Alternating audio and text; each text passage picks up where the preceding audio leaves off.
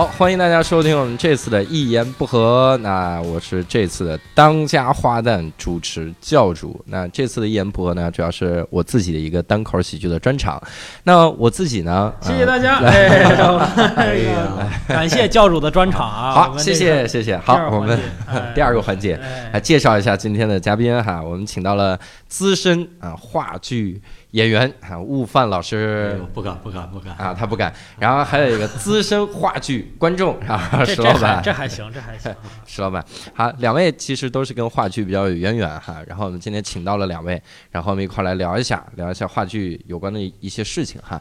那我自己是知道，就是悟饭之前是一个话剧的演员，演过很多的话剧。也没有演过很多话，演过很多场，演过很多幕话剧。然后石老板是一个资深的文艺青年，就长相看不出来嘛。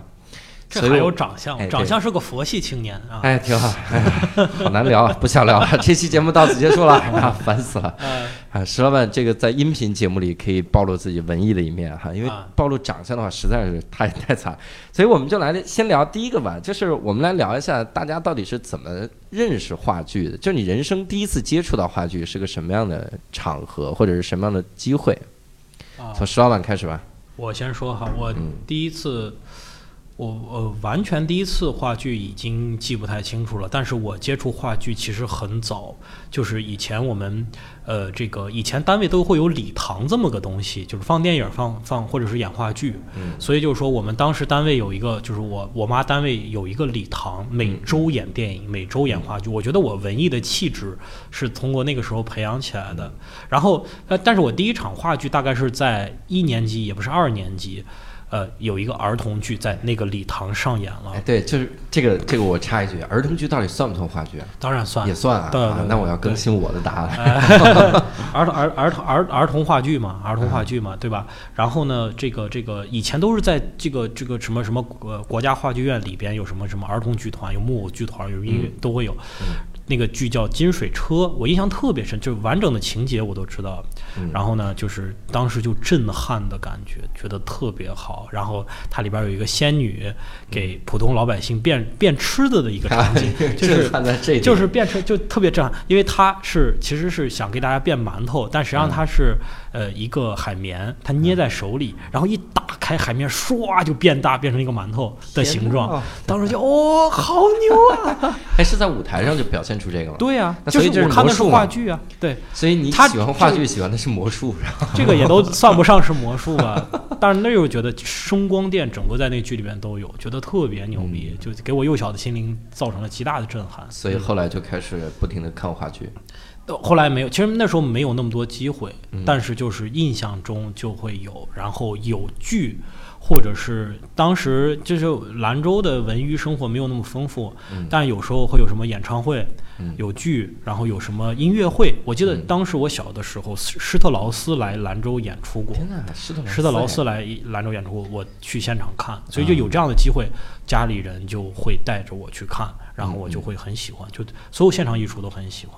我觉得这跟家庭有关，感觉就家庭也是很文艺那种，嗯，然后并且我觉得是很有钱，在那个年代，施特劳斯来的音乐会没有没有那那那个时候吧，没有人花钱看戏，看看现场演出的都是单位派票、嗯、啊，只要是国企就是或者是国营单位的话，啊、都会都会给你一堆，就是那时候没有人花钱看的，啊、是这样啊，对，所以也不是跟钱有关系、嗯。我们也不是很了解七零年的这个生活，七零、哎、年啊，哎呀，这个四四人四人帮粉碎之后，七零年还没粉。对，差六年。那那悟饭，悟饭怎么跟这个话剧结缘？我印象比较深的就是，其实我印象比较深的还是离现在比较近的时候，我好像是零九年还是一零年，那时候我看的第一次开心麻花的那个话剧，就乌龙山伯爵、嗯、那版还是沈腾和马丽演的。嗯。然后呢，那个也是朋友给的票我去看的，我操，我觉得特逗，特别牛逼。嗯。嗯，然后呢，那个就是就包袱特别密，然后呢，就是而且他们表演的也特别好，嗯。然后再之后就是去年的时候了，那个时候我想转行做喜剧，然后刚好就有一个朋友他介绍我去开心麻花理查德姑妈有一个巡演的一个组，嗯嗯，里面正好缺一个演员，嗯，我就原来学过街舞，因为他之后不是有一段跳街舞嘛，我就学的比较快，然后人家就用我了，我就跟着巡演演了十几场。对，自己去这样哪些城市呀、啊？呃，郑州、西安，呃，那个呼和浩特，还有沈阳和吉林市。哦，都是基本都是省会城市啊。我以为他是随机说的，没想到是从最南边开始说。哇，郑州已经是最南边了，然后往北，往北。对，郑州已经是最南边。对，你们这个剧下不了南方，你这广东人骂街，这谁都姑妈。广东人是这口音，广东人说这是谁的姑妈？怎么还是河南了？那那你你你呢？你是怎么知道？我自己啊，我自己我印象比较深的，我开始看话剧，其实。应该算大学，因为我不会舔这个脸说我小时候木偶剧算话剧，因为那个时候就看个热闹，就是上来之后有个大灰狼小白兔，我可感动了。那最感动的是我们班最漂亮的小姑娘坐我旁边，然后我就觉得啊可好，你看狼多开心，我们就瞎逼看，我也不知道那啥啥内容。但我真正开始有印象的一部应该是我在上大学的时候，我大学的时候然后是浙大，因为浙大有一个特别牛逼的剧团叫黑白剧社，然后他们在大学生这个就是剧团里面算是很牛逼的了，然后到处去巡演，还去那个俄罗斯什么的演出，底下人也听不懂。然后，然后去这个黑白剧社演过一个东西叫《迷城》，然后我当时看了，我就当时那个音乐一起我就哭了，就结尾的时候那个音乐一起我就哭了，然后我特别感动，所以那个时候就开始特别喜欢话剧，然后就开始看各种各样。然后我也是其实看过那个《乌龙山伯爵》，而且我看的也是巡演，但我应该看的不是那个。就是零九年那个版本，就是沈腾马丽那个，我看的是一一还是一二，差不多那个时候。我靠，那个时候开心麻花去杭州，哎，你就感觉哇天哪，就是文化三下乡是吧？文化三下乡，真的是那个感觉。就我我买第一排的票，你知道第一排票多少钱吗？第一排票四百八，然后第一排的票四百八。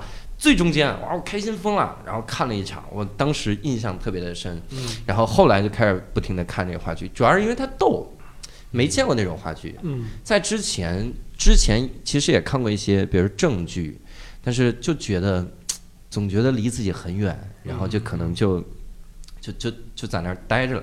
那说到这个刚好我们也说一下，就是因为我我看的第一场《乌龙山伯爵》嘛，这辈子就没看过这么笑点密集的话剧，然后真的给我笑尿了，当时我都快哭了，当时就是已经笑得快死了，这是我印象特别深的一部。那两位有没有印象比较深的一部话剧，就是自己看了之后觉得就任何印象都行，比如看完了之后回去觉得这他妈什么玩意儿也行啊、呃？你说这个我印象里全都是烂剧，就烂剧库，我跟你说，就为什么？我就觉得这个就特别不好，就是中国的话剧呢很少，就是比较小众，所以你在看之前，有时候你完全不知道好不好啊。对，我后来就有一个标准，只要是别人给你赠票都不好。哎，为啥？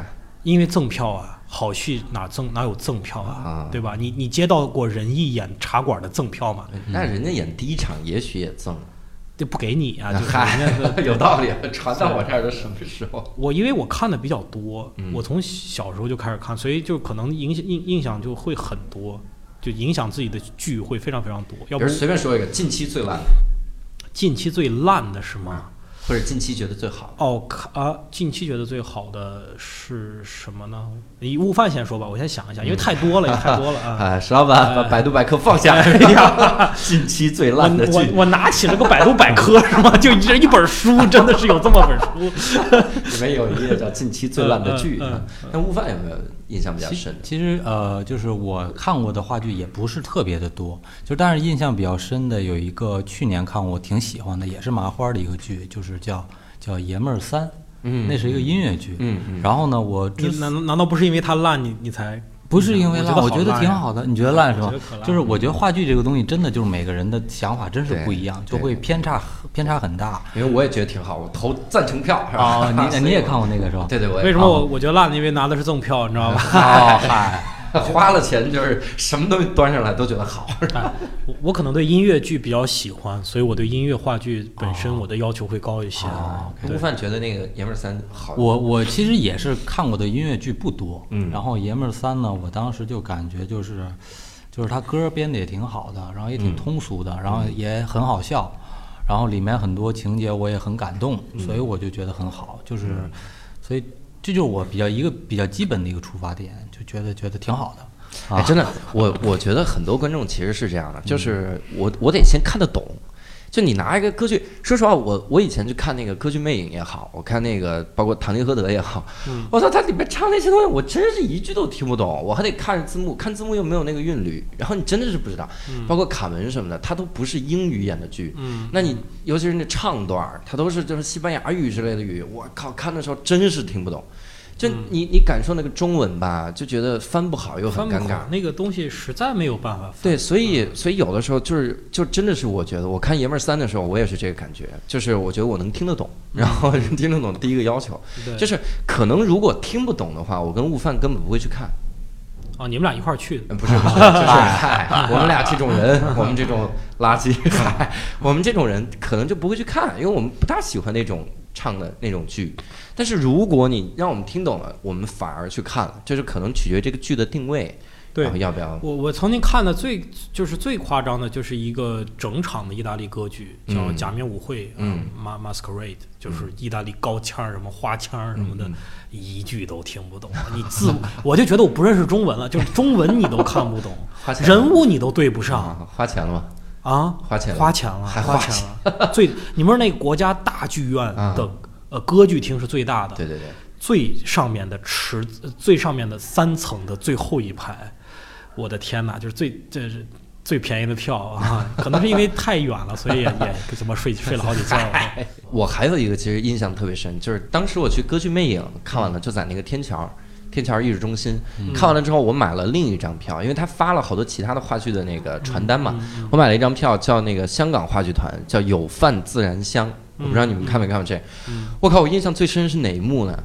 里面粤语我真是听不懂，哇靠！我就一直期待他出抛街啊这句话，这是我唯一能听懂，结果也没出。他里面一直在那说被审查了，可能对，可能是就一直这种粤语我都听不懂。听不懂，但有一幕我印象最深，就是他们啊，大家说反正都要吃饭嘛，啊，无论这些矛盾是怎么样，你叛国了还是怎么样，你是被抓了，你强奸是怎么样，咱们最终是要吃饭，大家先把这顿饭吃了。所以有一幕就是端了一大锅米饭，然后放在那儿，嗯，噔就把那锅盖打开，然后你就看舞台上那个气，轰就起来，就是他那个气，然后那一幕就歇了嘛，然后等那个气飘过来，我的天哪，那个米饭的香味儿真的是崩溃了。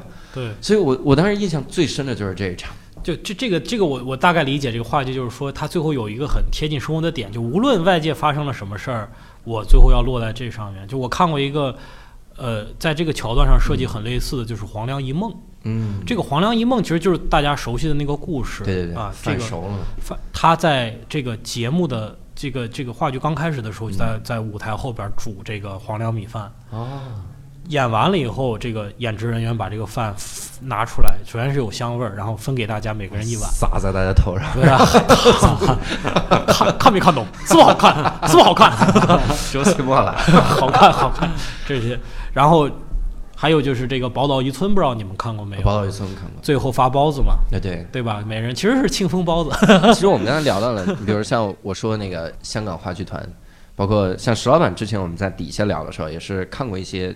更牛逼的一些奇怪的剧团，我都没听过那些剧团。嗯嗯、我们来聊这样的一个东西，就有没有一些自己特别喜欢的剧团团体，然后它有没有什么代表作？嗯、因为我们的听众，其实我们之前在问问题的时候，嗯、大家也是在想，就是就可能像你说那种，就我如果不买票吧，我不知道这个好不好看。嗯，哎，我如果买了票之后，万一不好看就尴尬了。所以有没有哪些团体是特别值得信赖？就这团体你就看就得了，是这样的。呃，行啊，我要觉得首先是仁义吧，嗯、这个仁义是仁仁义和首都剧场呃的关系，大概跟单立人和原恩空间的关系差不多，就是它不必然是一回事，是吧？它不必然是一回事，但是基本上仁义的戏都在首都剧场演，呃、这个是非常中国最最有传承。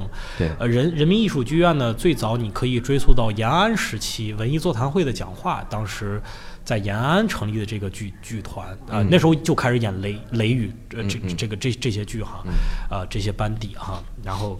孟京辉的剧我觉得一半能看一半不能看嘛，我就不特别不好，我个人觉得国画的剧，就国家话剧院的剧呢，百分之三十能看，百分之七十不能看，还不如孟京辉。呃，表演工作坊，然后剩下我知道就是台湾有一个表演工作坊，是吧？赖声川啊，或者是我们刚才讲到的宝岛一村呐，后来他们的这个东之旅，这是这几年进国内的时候，进大陆的一些剧。那么表演表坊在其实，在呃，这个台湾可能有二三十年的历史，那表坊的剧我觉得是非常非常值得信赖的，大家可以、嗯、大家都可以去看啊。还有一个团体可以去看，而且他们呃他们常年在国内演，就是演杀剧的一个专门演杀剧的剧团，叫叫 T N T， 叫英国有个 T N T 剧团。这个剧团我都不知道，他们可能是在英国国内混不下去了。英国国内的剧团在中在中国常年演，好像是在英国混不下去。你查总能看到英国 T N T， 然后全都在小剧场，要不是在人大，要么就在什么朝阳九剧场的。但是他们的东西还是蛮不错，就是人家这个有有杀剧的传统的人，跟我们国内演杀剧，就像就像你听美国人唱京剧一样，就是。它有传承，它毕竟是有传承，嗯、就是会不一样吧。对，对，这是我能推荐的嘛一些。嗯，悟饭有没有特别喜欢的？我其实看过的也不是特别多，然后但是就是，呃，我印象比较有深刻的就是去年我还看过一个，就是北京法源寺。嗯，是那个那个田田沁鑫田沁鑫导演的那个，嗯、就是我觉得就我我也想跟你探讨探讨，是不是跟导演也是一个路数，跟导演的关系非常非常大，跟是吧？话剧的导演绝对比电影导演对这个剧的影响要大很多。这个这个影响是什么？就是因为我觉得啊，话剧它是本子写好的。尤其一些改编话剧，我我个人啊粗浅的经验，我觉得是写好了呀。那导演能做的是干嘛呢？呃，话剧的剧本只能写到六七成，嗯，演员的诠释，所以就因为舞台的变数特别多，你完全没有办法 N G， 你没有办法说重演，就它是什么就是什么。也就是说，导演起的作用是把自己对这个剧的想法灌输到演员的脑子里边去，嗯、就说。我需要你同样的剧本，我需要你怎么去表达这个剧本，嗯嗯，这个非常难。所以就是说，他如果做好了以后，你会感到这个导演在幕后是怎么样把这些非常难以捉摸的东西去灌输到演员，因为他不能 N G 的。也就是说，只有这个演员真的领会这个东西，他才有可能表达出来。对，所以就是就是我去年就是我之前其实对田导不太了解，嗯、我就听过这个名字，然后之后去看了《北京法源寺》，我就觉得。我操，这这戏好看，而且演员演的也非常到位，嗯，然后之后我就，所以我觉得就说这个导演嘛，这个戏剧导演对这个戏肯定也是非常重要。其实跟着导演走，可能也是一个路数，嗯。那你你之前在开心麻花的时候，就是到处巡演的时候，啊、你的导演换过吗？呃，我们当时就是在麻花的话，其实他不会。不会那么那么可能不会严那么严格的要求，就是没导演，就是对，就是我们当时就是那个舞台舞台监督，就是跟着每场都会走的人，嗯、他带一带，还有就老演员带一带，然后呢可能换临时可能还会有演员他临时有事儿，然后就换另外一个人顶，要背一下词，然后老演员带着顺一下、嗯、就演就行了，能完成下来就可以了。呃、对，这个是对呃话剧的导演不会每场都跟的啊，对对对。嗯他把这个戏排出来就行。我我有一个感觉，就是说到麻花，我感觉麻花每场戏好像都是固定的，就是他似乎是在为一个核心的小团体，然后写好这幕戏，然后剩下所有人就复制就可以了。比如我有一个最大的感受是啥呢？嗯、你看麻花初期的几部戏里面，所有的女主角都姓马，不管是马丽莲，还是什么马冬梅，还是什么马什么什么，全姓马，因为当年是马丽。哦，因为马丽在，嗯、然后包括你想，它里面一定会设计一个傻大个儿，那绝对就是给艾伦设计的。嗯、然后它里面一定会有一个特别矮，但是又又机灵机灵了吧唧的那个那么一个小孩儿，那估计是早期给王宁或者给沈腾设计的。嗯、所以真的是感觉他们就是高度的模式化，这个东西你去照着演就行。对，嗯。但是我我又有一个感觉，就是不同的演员演出来之后，那差别真的很大。我我看过艾伦版的那个《夏洛特烦恼》，就是开心麻花，然后我看了其他演员演的《夏洛特烦恼》，真的就是感觉是不一样。嗯，包括我还看过那个，就是《乌龙山伯爵》，我看过两遍，嗯，一遍是当年在杭州的时候，当年还是韩云云呢，就是好歹能看到一个角儿，然后就是韩云云去演，然后回来之后看的，现在一些都是很小的演员在演，嗯，然后演的时候真的是感觉不到位。嗯，嗯就是他那个里面那个女孩应该一边是男人的笑声，一边是女人的那个温柔的笑声，嗯、但是感觉演不出来，嗯，就真的是那种感觉。嗯，所以我觉得每个话剧团体可能都是这样，它需要一个传承。嗯，你后面如果后继无力就很很尴尬。对，嗯，那就是那那再比如说，感觉我把这个话题聊死了，聊就聊没了。然后那我们再起一个话题，就是这是观众特别特别好奇的一个问题，就是你们俩看过话剧自己出钱出的最多的一次是什么时候？呃，我大概买过一张八九百的，嗨，我以为，哎，八九百，八九百，八九百的话，但是非常值。嗯 ，Underwood 夏目总统，哇，在哪儿？在中国，在国家大剧院演 Richard the Third 理查三世，嗯，只演两场。当时我记得我会花了八百多还是九百多买的，嗯、好像门口有一个人说一千五卖给我。一个外国人说一千五把这张票卖给我，嗯嗯，这个是应该花的钱比较多的。八九百大概坐在哪排？八九百坐的中间偏后吧那那那头场那那个真的太贵了，那可能得一两千两三千。嗯，对，感觉国家大剧院没办法，它就在那里面。哎，不不，也有也有便宜的，你还是得看戏，它应该还是相对市场化运营一些，对，还是得看戏。对，午饭是不是看戏就不要钱？也不是，也不是，我也是看过好多赠票的戏，然后、嗯、理查姑妈当家群演，呃、以后看所有的、呃、当家群演。然后那个我我就是其实刚才说的那个戏台，嗯、我们当时买的那个票还还挺好的，就比较居中的一个一个位置。然后我也是觉得那个戏特别好，但是是多少钱我忘了，好像是。呃，五百多吧，好像是，嗯，比较靠前靠中的一个位置，好吧。啊、嗯，我看的最贵的，我有两次印象特别深，因为我我看话剧我很讨厌坐后面，就是为啥呢？因为我矮，我呢是上身短，下身也短，就五五分，这就很尴尬。有的人他他的上身巨长，然后有的人下身巨长都 OK， 但我是五五分，五五分我坐在那儿真是看不清，尤其是前面，只要有我前面大概有四五排的情况下，我体验就会特别差。我就发现前面那个大脑袋，我就想打死他，每次都是这样，真的是，尤其又到后面的时候就听不清了。所以我有的时候买特别靠前，比如那个开心麻花，我就买第一排，嗯，第一排一千多。但是我后来发现一个事儿，就是你像仁义的那些话剧，它第一排不是最贵的，嗯，它要三四排，那个最中间那个位置，那是最贵的。那是因为第一排你因为仰着嘛，看脚脚脚脖子，啊、对你看不清他们。嗯、但是我后来又又发现一个很尴尬的事儿，就是咱们在这儿看这个看日剧，有的戏特别贵。我在这儿给你们说一个观众的提问啊，这也是观众，咱们的听众啊，这这一言不合，一共就五个听众，然后其中一个听众发来一个问题，这问题特别牛逼，就是两位给说一个啊，他说。替朋友问一个问题啊，基本上就确定是自己了嘛。嗯、然后他说：“这个前列腺呀，我呀，早早点治啊。”哎，对，就是他说他女朋友非要买四千的黄牛票，四千啊！嗯、你看咱们刚才看最多是五百、九百、一千，他是四千黄牛票去看话剧《如梦非梦》，我不知道是《如梦之梦》啊，《如梦之梦》啊！你看这哥们儿太惨了，他名字都不知道，《如梦之梦》。然后他说，他这个朋友就跟他女朋友说，说那个我可以陪你看，咱们一起买点便宜的山顶票不好？就是山顶票，就话剧里面最高那个，就是三层四层，到那个地方买点山顶票行不行？女朋友说，那买山顶票还不如不看。哎，这个想法其实跟我一样，我就觉得山顶票就不看了。然后他就想问咱们说，这种情况应该如何说服女朋友呢？然后后面还有个选项，还是干脆就散了呀？然后就该分手了吗？这应该怎么办？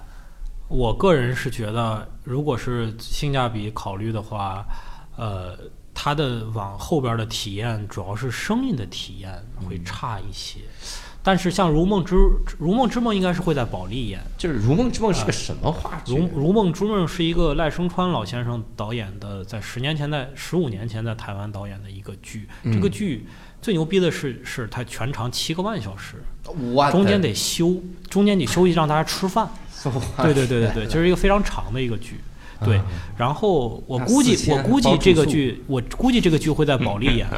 保利的音响效果不太好，我个人觉得音响效果不太好。要坐后排也往中间坐，不要坐边上。坐边上这个体验真的不好。嗯、坐边上就感觉你你听到两个声音，多普勒效应，你知道吧？然后还有一个很好的方法，可很有用的方法，可以增强你的效果，就是你买一个很好的望远镜。嗨，对，真的，我跟你说，我在英国的剧团看演出的时候，嗯、基本上所有的剧团，你前面有一个望远镜，你塞一个一一块钱的 dollar 一进去，把那个望远镜拿出来，啊、看你回头，你最后把那个望远镜塞进去那个钱还给你吐出来啊？是吗？就不要钱，但是每个座位都有一个，这所以这个东西你找一个高位望远镜看，能极大程度的缓解这个票价带来的、哎、这个好，这个好、嗯。我印象比较深处，我在那个巴黎歌剧院，嗯，然后他那里面就是包厢里面，他肯定是要用望远镜的，嗯、尤其是你想那以前的贵族都是拿那种长一点的长筒的望远镜，对，或者干脆就二楼那个那个台沿儿上，嗯，就给你立着望远镜，就直接看就行。对对对，我觉得这这是个好思路，这是好玩。你也好的望远镜也花不了多少钱。对，但是人家已经说了，这个要么就是四千，要么就是山顶票，嗯，要么就分。然后说这山顶不是就就就解决了吗？山顶加就是照相机，不让那个什么吗？我山顶加山顶加望远镜嘛，那不就是四千块吗？好一点望远镜嘛，你五五六百可以买好，五六百。就可以买，对啊，挺好。我们推荐这位听众去买一下那个好点望远镜啊。但是如《如梦之梦》，我还是建议要看一下的，因为这种规模的剧它不会经常来演，因为它太费劲了。是吗？啊、嗯，我也觉得费劲。你我第一开始以为是两个小时，我说这也太牛逼了，这剧、嗯、四千七个半小时，咱们除一下就算八小时，一个小时才五百块钱，还可以，还可以，我觉得还可以吧，还可以，还可以。如果还带住宿的话，我觉得可以，真的可以了。就是我觉得，我觉得其实可以把它当做一个什么纪念日庆祝了什么的，就索性花这么一笔，也不是天天花啊、呃。明年庆祝就是我们看过《如梦之梦》那一天，是吧？就就庆祝这一天，不是为了结婚庆祝。那一天花太猛了，对对对，而且我觉得那个女她的女朋友说说坐山顶还不如不看。我觉得有一个啥心态呢？你让她坐山顶拿这个望远镜吧，她估计也不开心。就是她想，我估计就是希望坐在那儿拍张照。就是拍那，哎呦我操！我看《如梦之梦》啊，我坐在中间，我男朋友给我买四千多块钱。那我要再提醒你一句，话剧是不能拍照的，就是开演前嘛。开眼前很简单，你跑下去拍一张照。对，我跟你说，我们以前经常干这样的事情。你以前，我们以前经常干什么？就是谢幕的时候，你赶快跑到第一排去。谢幕完完完整整能够，你你谢幕的时候，你连录像都没人管你，因为是谢幕嘛。对对对。对呀，还有我还给你们说一个方法啊，就是这个我针对穷学生、没钱的人说，就是你看像仁义这种地方，他第一第一般来说他。他前排的票不会完全坐满，他很多是赠的。你呢？我针对穷学生哈，就是说你实在是没钱，你先买个便宜块钱、四十块钱、八十块钱的学生票，你中场休息的时候窜到一楼去找那个空位去看啊，这都是我们当年做过的事情。特别穷的，他不可能完全卖光的，对，特别是有些他标价很贵，但是他送送的人他就不不太珍惜，就不来。刚才其实说到了这个。坐的坐的这个位置啊，坐的山顶什么的，嗯、我真是感觉你像仁义这种这种演出，我如果坐二楼，我就根本就看不了。我看过一次什么呢？我看过一次阮玲玉，我当时为了提升自己逼格嘛，我看阮玲玉，好家伙！首先这个戏特别的女性，你知道吧？就是他讲那种小事小心思，然后我我不大感兴趣，而且我坐了个什么位？我坐了个第九排，仁义就天麦和地麦。里面我还看着徐帆那场，那我徐帆那个声音啊，根本就传不到我那儿，然后旁边的人也传不过来。我在那儿听的感觉就是啥呢？就是徐帆这样说：“我阮玲玉今天就要铁骨铮铮的跟大家说一句话。”这他妈哪儿铁骨铮铮了？就是这种感，我觉得没吃饭。我说你看太惨了，阮玲玉饿的是吧？饿的说不出话。嗯、我要坐到第九排，我听不清，就这个天麦地麦。但后来我发现那个谁，就是开心麻花，他们用耳麦，耳麦就传得特别好。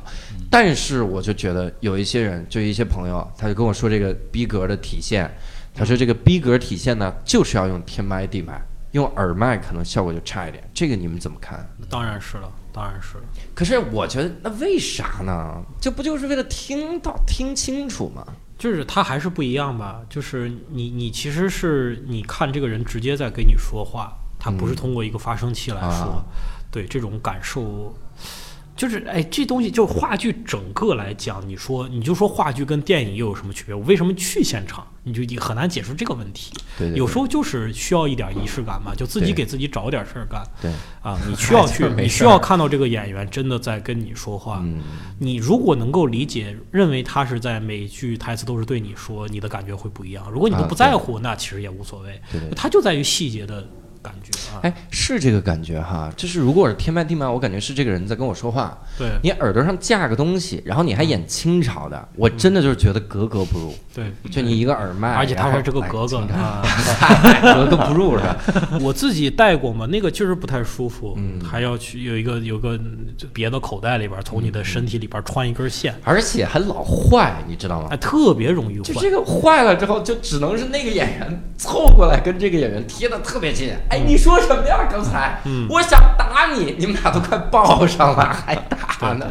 我看过一个最魔幻现实的是啥呢？就前一阵的巨萌，巨萌你们知道吗？嗯，就巨萌他们推出了个自制剧叫《主角登场》。嗯，这个主角登场里面呢，它是个戏中戏。嗯，就是这个巨萌的演员演一个话剧团在演话剧。嗯，这个就特别搞笑，搞笑在哪儿呢？这个巨萌的人呢，他们用的是耳麦。他们演的那个话剧团用的是天麦和地麦、嗯、所以他们在演的时候就说这挂的棍儿都是什么呀，这叫天麦，这个地地麦，这才是话剧逼格的体现，但是耳还还搭着耳麦，我觉得这是一个反讽，这是很有魔幻现实主义这这种这种感觉。而且而且就是我有一个特别好奇，我想听听两位的意见，就是巨萌的人跟我们说，就说他整场，比如说啊，比如说他那个剧大概花二十万，其中可能有十五万是砸在这个舞台的设计上。就舞台设计会花那么多钱吗？我感觉就是几个纸板子嘛，就是铺在那儿。这个我还真不知道，这个舞台舞台搭建，反正是肯定是很贵，而且很多东西，就说随着你演的次数很多，它的成本会下降。嗯。但是你要演一两场也得花这么多钱。你之呃之前的话，实际上是这个。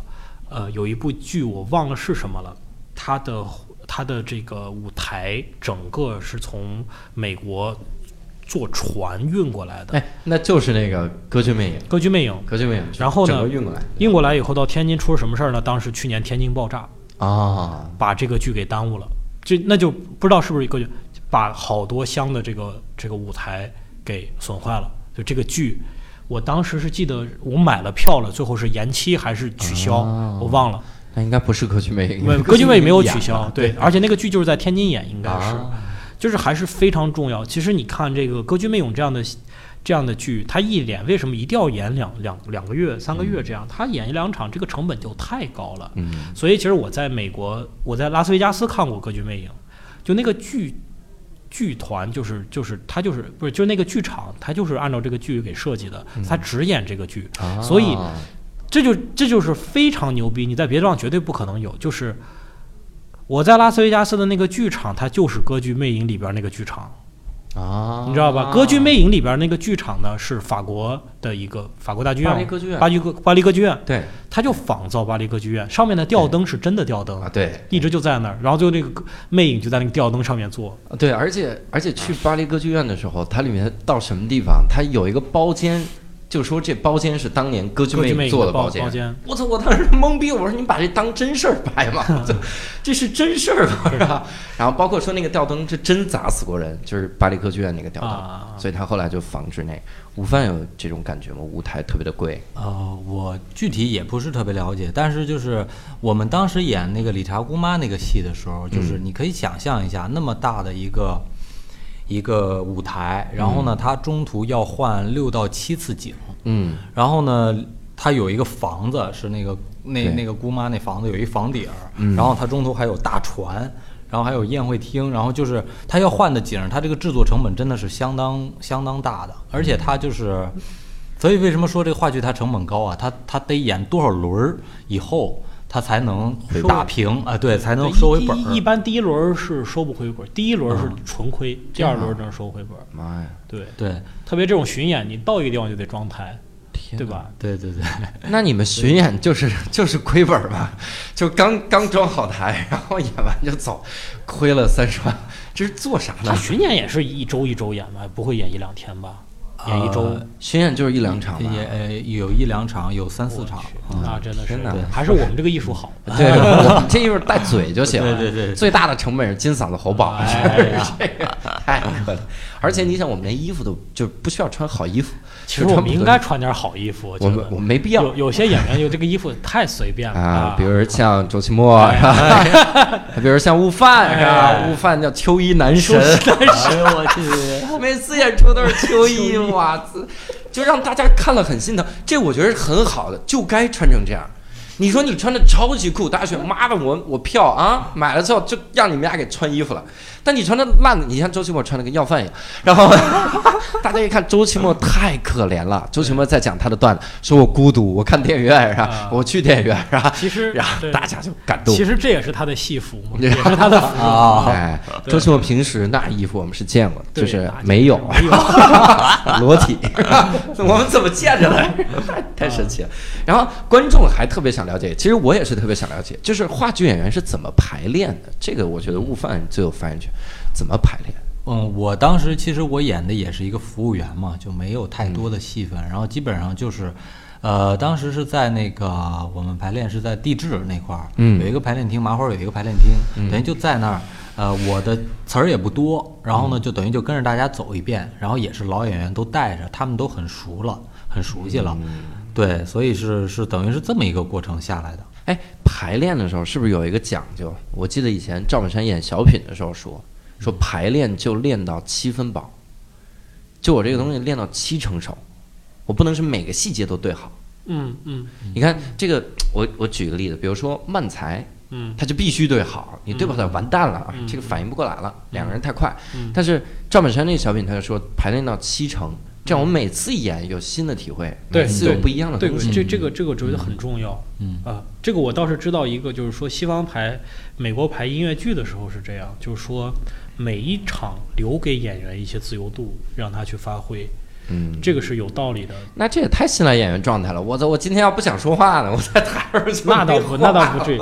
所以为什么其实你看国外很多演员都经过即兴戏剧的培训，嗯，就是培训他这种在台上临场改一些东西，或者说，嗯、呃，就是因为你你实际上你是人嘛，你不是机器，你要演出灵魂，你就得带入你自己。如果你总是脑子里有个刻板的印象。就是今天机机械化的去演，这个这个东西观众会看出来吧？你就是演皮了嘛，或者老老戏油子，我们老说戏油子，就是他你演你也也挑不出什么错，但是感觉没有情感，这样也很可怕。嗯、我真是觉得，如果你排练的时候，我觉得如果是演员之间磨合到七成熟就行了。我看过一次跟灯光音响没配合好，嗯，还是开心麻花，嗯，开心麻花当年那个呃莎士比亚别生气第一轮。嗯，我看那是第一轮第二场还是第三场？嗯，我靠，当时出于什么状况？黄才伦演完，他演一老头儿，他在那儿处理完紧急状况，然后灯就黑暗下来，就给他一束追光。嗯，他坐在那个追光里面联系那个绑匪，嗯、他就打电话嘛，意思就是喂，然后那边就说喂，事情处理的怎么样了？然后他说我已经按你说的做了，就应该是这样的一个东西。嗯、结果呢，他演的太激动了。他坐到那儿的时候，灯光是给他了，然后他说：“嗯、喂，音响没反应过来。”嗯，而且音响没反应过来到什么程度呢？后台话筒没关。嗯嗯，因为他肯定是后台拿话筒那哥们儿跟他对词儿，后台话筒没关，你听到后台演员在聊天，就那哥们儿这个时候已经要开始说话了，嗯、要开始说：“喂，事情处理怎么样？”但是他在聊天。叫做哎，你们刚才那几幕怎么怎么样？就后面嗡嗡那个声儿，然后这个时候黄才伦就在舞台上就说：“喂。”喂，要遮住那个事儿。喂，喂，喂，哎啊，靠，没拨号啊，再拨一遍啊。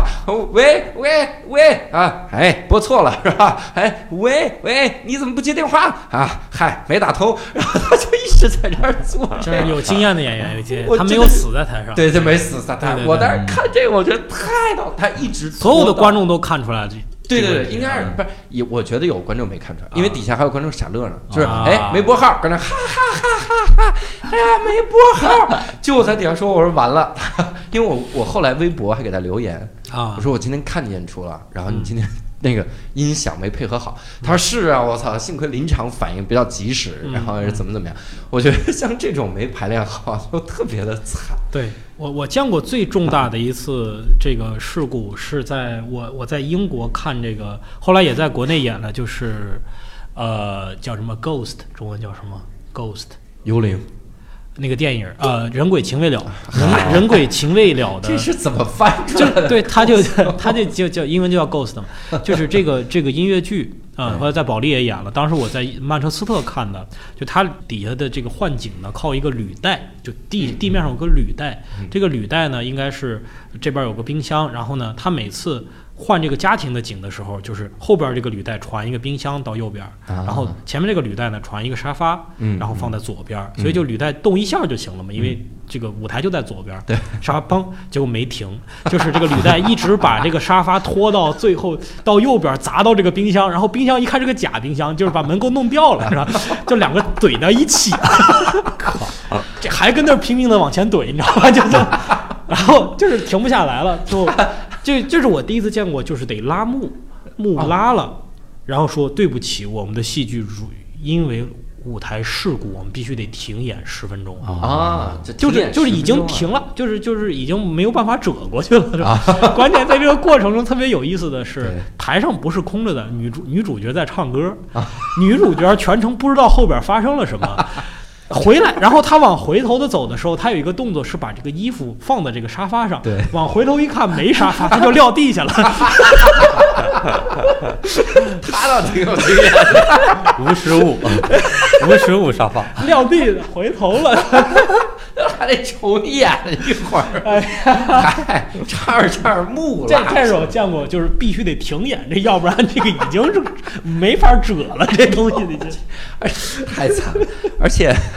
哎，那说到这个演员，我我特别想跟两位聊一个，就是你们觉得，我个人的感觉啊，我总是觉得话剧腔你要用在演电影的时候是有点用力过猛，包括话剧腔如果来跟我说，就是来跟我聊天，嗯、我都会觉得有点用力过猛，嗯、但是他在那个舞台上就很好，嗯、而且还听好多人说，就是你这个明星，你这个演技演不好的人干嘛呢？先演话剧，演演那么一年的话剧，演完了之后演技能提升啊！我就特别想听听各位的意见，就是你说这个演话剧真的能提升演技吗？而且是从哪儿提升的？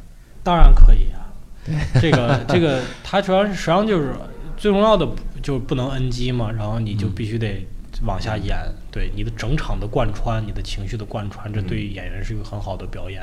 嗯、然后你刚才说的那个话剧腔的问题，呃。话剧为什么一定要这个腔调说话？因为早期的话剧，话剧包括现在嘛，天麦地麦，它是不不允许你像平时生活里那么说话的啊啊，所以你必须得那么说话。呃，这是第一。第二是，由于你的观众离你比较远，你的表情和肢体动作得夸张，嗯，所以我们经常感觉话剧演员演东西比较夸张，嗯，因为他的面。他的你的脸基本上观众看不见的，你就你就认定这个事情就是话剧在后排的观众是看不见你的脸的，还前排也看不见，前排也看不见你的脸，那怎么办呢？你需要用你的肢体去表达你的情绪，啊、所以就是等于说在话剧舞台上，你各项机能都要被夸大，你的语言被夸大，表情被夸大，动作被夸大，但是你练的实际上就是一个，就是你能把这个东西施展出来，然后再往回收一点就会好一些，嗯、对。我一说演技，我想到什么？就是演员的诞生啊！妈已经走十年了。对，我这这这个这个事儿真的是我我之前给一个特别小的演员，嗯，他是一个当时还有点名气的影视剧演员，他做一个脱口秀节目，我给他去排练，我就发现他的他对对观众讲话的能力非常非常差，嗯，我就觉得。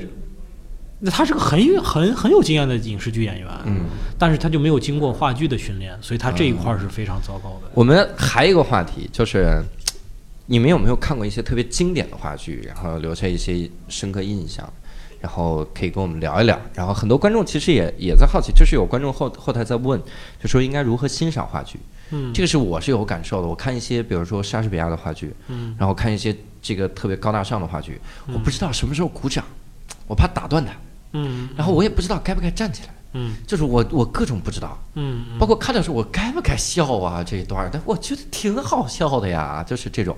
那我们聊聊这个吧，就是经典话剧是石老板开始，你看过什么比较印象深刻的经典话剧？仁义那些剧基本都看过吧，什么呃茶馆、雷雨啊，就这些。后来就演的比较少，那就或者什么什么龙须沟那种的看的比较少，对，但是这些都有吧，包括国外的呃俄罗斯然后欧洲的一些剧也他们来国内的时候我也都看了，就他们能来国内的剧要么就是很新锐的、嗯、要么就是非常经典的话剧。我对俄罗斯的唯一的印象就是马戏、啊、就是没有别的、啊、这个对俄罗俄罗俄罗斯的戏剧就是也是也是非常牛逼，就是中国这一套东西就人艺整个呃的组建和它的戏剧传承是俄罗斯的嘛？我们讲的那个什么什么表演法，那个那个叫什么来着？斯坦斯坦尼斯拉斯坦斯坦尼斯拉夫斯基表演法嘛，对吧？对吧？中国也在学。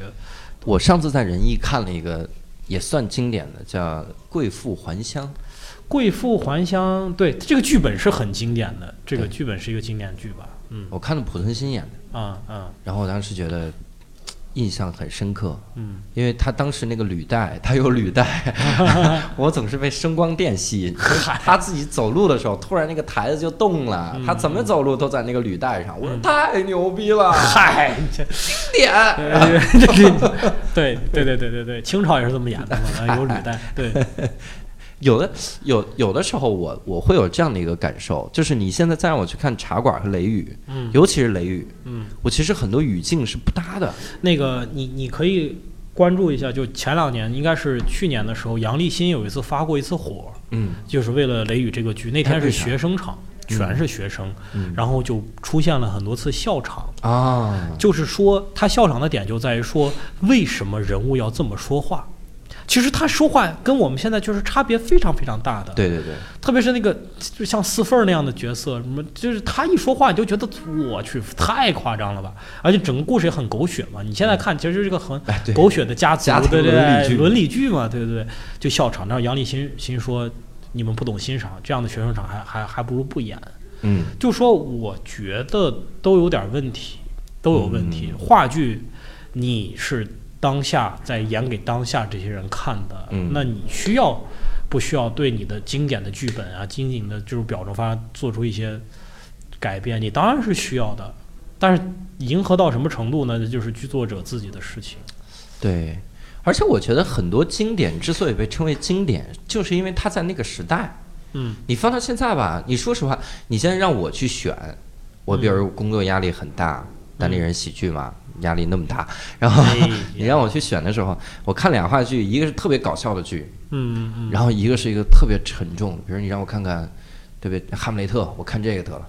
然后这种情况我，我我可能就会选特别搞笑的，嗯，因为我就想放松一下。我知道那个逼格很高，但我就想放松一下，我真的想去看那个。这是我我我一直以来对所谓的经典经典这个剧目的一个看法，就是我总觉得每个时期它是有自己的经典。我前一阵子看了一个一个书，就是小顾小顾聊绘画，里面他提到文艺复兴那个事儿、嗯。刚好我之前去欧洲也去了那个卢浮宫、嗯，了解了一些那个文艺复兴东西，包括意大利也是。嗯、我真的感受到，你说抽象派那些人，嗯，印象派、抽象派那些人，嗯、他们为啥就不再画文艺复兴时期的题材了呢？嗯，你看到印象派的时候，就画那个普通的风景，就画大家种田、吃土豆啥，就没人这么画。文艺复兴就他前一个时期就是文艺复兴，文艺复兴时期我们还在画神啊神话，抬高人的价值，画那种东西。嗯，然后到后期就开始画画那些了。嗯、我我这个感觉就是现在的话剧这个感觉，就经典话剧还在抨击大清朝，还在抨击旧社会。我们都新社会，我们都初级阶段了，我们都我们都已经这叫进度完成百分之六十，然后我们这说我们已经完成百分之六十了，所以所以我觉得很多的语境是不搭的，对我 get 不到，你就不能怪我笑。我倒是有不同的看法，就在于说，你就是你作为戏剧工作者，你作为文艺工作作者、嗯、你就是要把现代人给他换到置换到当时的那个情景里面、嗯、我用这一个半小时我感受一下当事人的感受嘛、嗯、你看现在也是你你你台前舞台上面站这些都是活人，慢慢慢慢就感觉到你真的是在发生这个事情、嗯、对吧，你就产生一种共情，这不就是我此生只活一辈子，但是我在舞台上面可以领略不同的时代，这个就是才是戏剧的戏剧的意义嘛。我觉得这这个是它有它的意义的。你看了一个话剧，相当于活了好几辈子。对，好活了好几个人，好几好几种不同的人生。对，这就是看那个那个《如梦之梦》的时候的感觉，七个半小时了，我活了四辈子了。对，而且那个那个剧也是有有中间有戏中戏各种小故事，还有戏中戏。对对对，如梦之梦嘛，对吧？对，其实梦啊，都是梦啊。所以呢，最后我们来一个结尾，希望每位嘉宾跟观众说一句话吧，啊、哎呦说一句祝福吧，一定要这样吧、哎。然后我们最后再唱一首《难忘今宵》，啊、这是我我主持一贯的风格，是吧、啊？啊，石老板先说吧，希望大家怎么对话剧有什么期待？呃，好，谢谢石老板。呃、然后，哎哎，再来再来。好，呃，话剧是影响我人生的一个非常重要的窗口，希望啊、呃、多看看好剧吧。希望你很多人没有看过话剧哈、啊，去剧场里感受一下。嗯，好好，特别好，太官方。谢谢石老板，然后该午饭。然后我觉得石老板说的很对，然后大家也多去看看话剧吧。我觉得我自己也应该多去受受这种熏陶，我感觉我看的也不够多。太好了，这段就直接掐掉了。啊、好，那我们今天讨论特别的好，那也呃感谢各位收听我们的一言不合哈，我们感谢一言不合一直以来的五位听众，也感谢我们今天两位嘉宾石老板还有午饭。我们如果希望看到我们更多的跟话剧有关的东西，要跟各位说一件事儿，就是一月的时候我们会跟开心麻花进行合作，演一出特别牛逼的话剧，哎、不演话剧，我们演一个还可以的那么一个这个剧场的演出，希望各位到时候能买票哈，看到时候做这个广告做得多好。所以我们这期节目就到此结束，感谢各位，再会。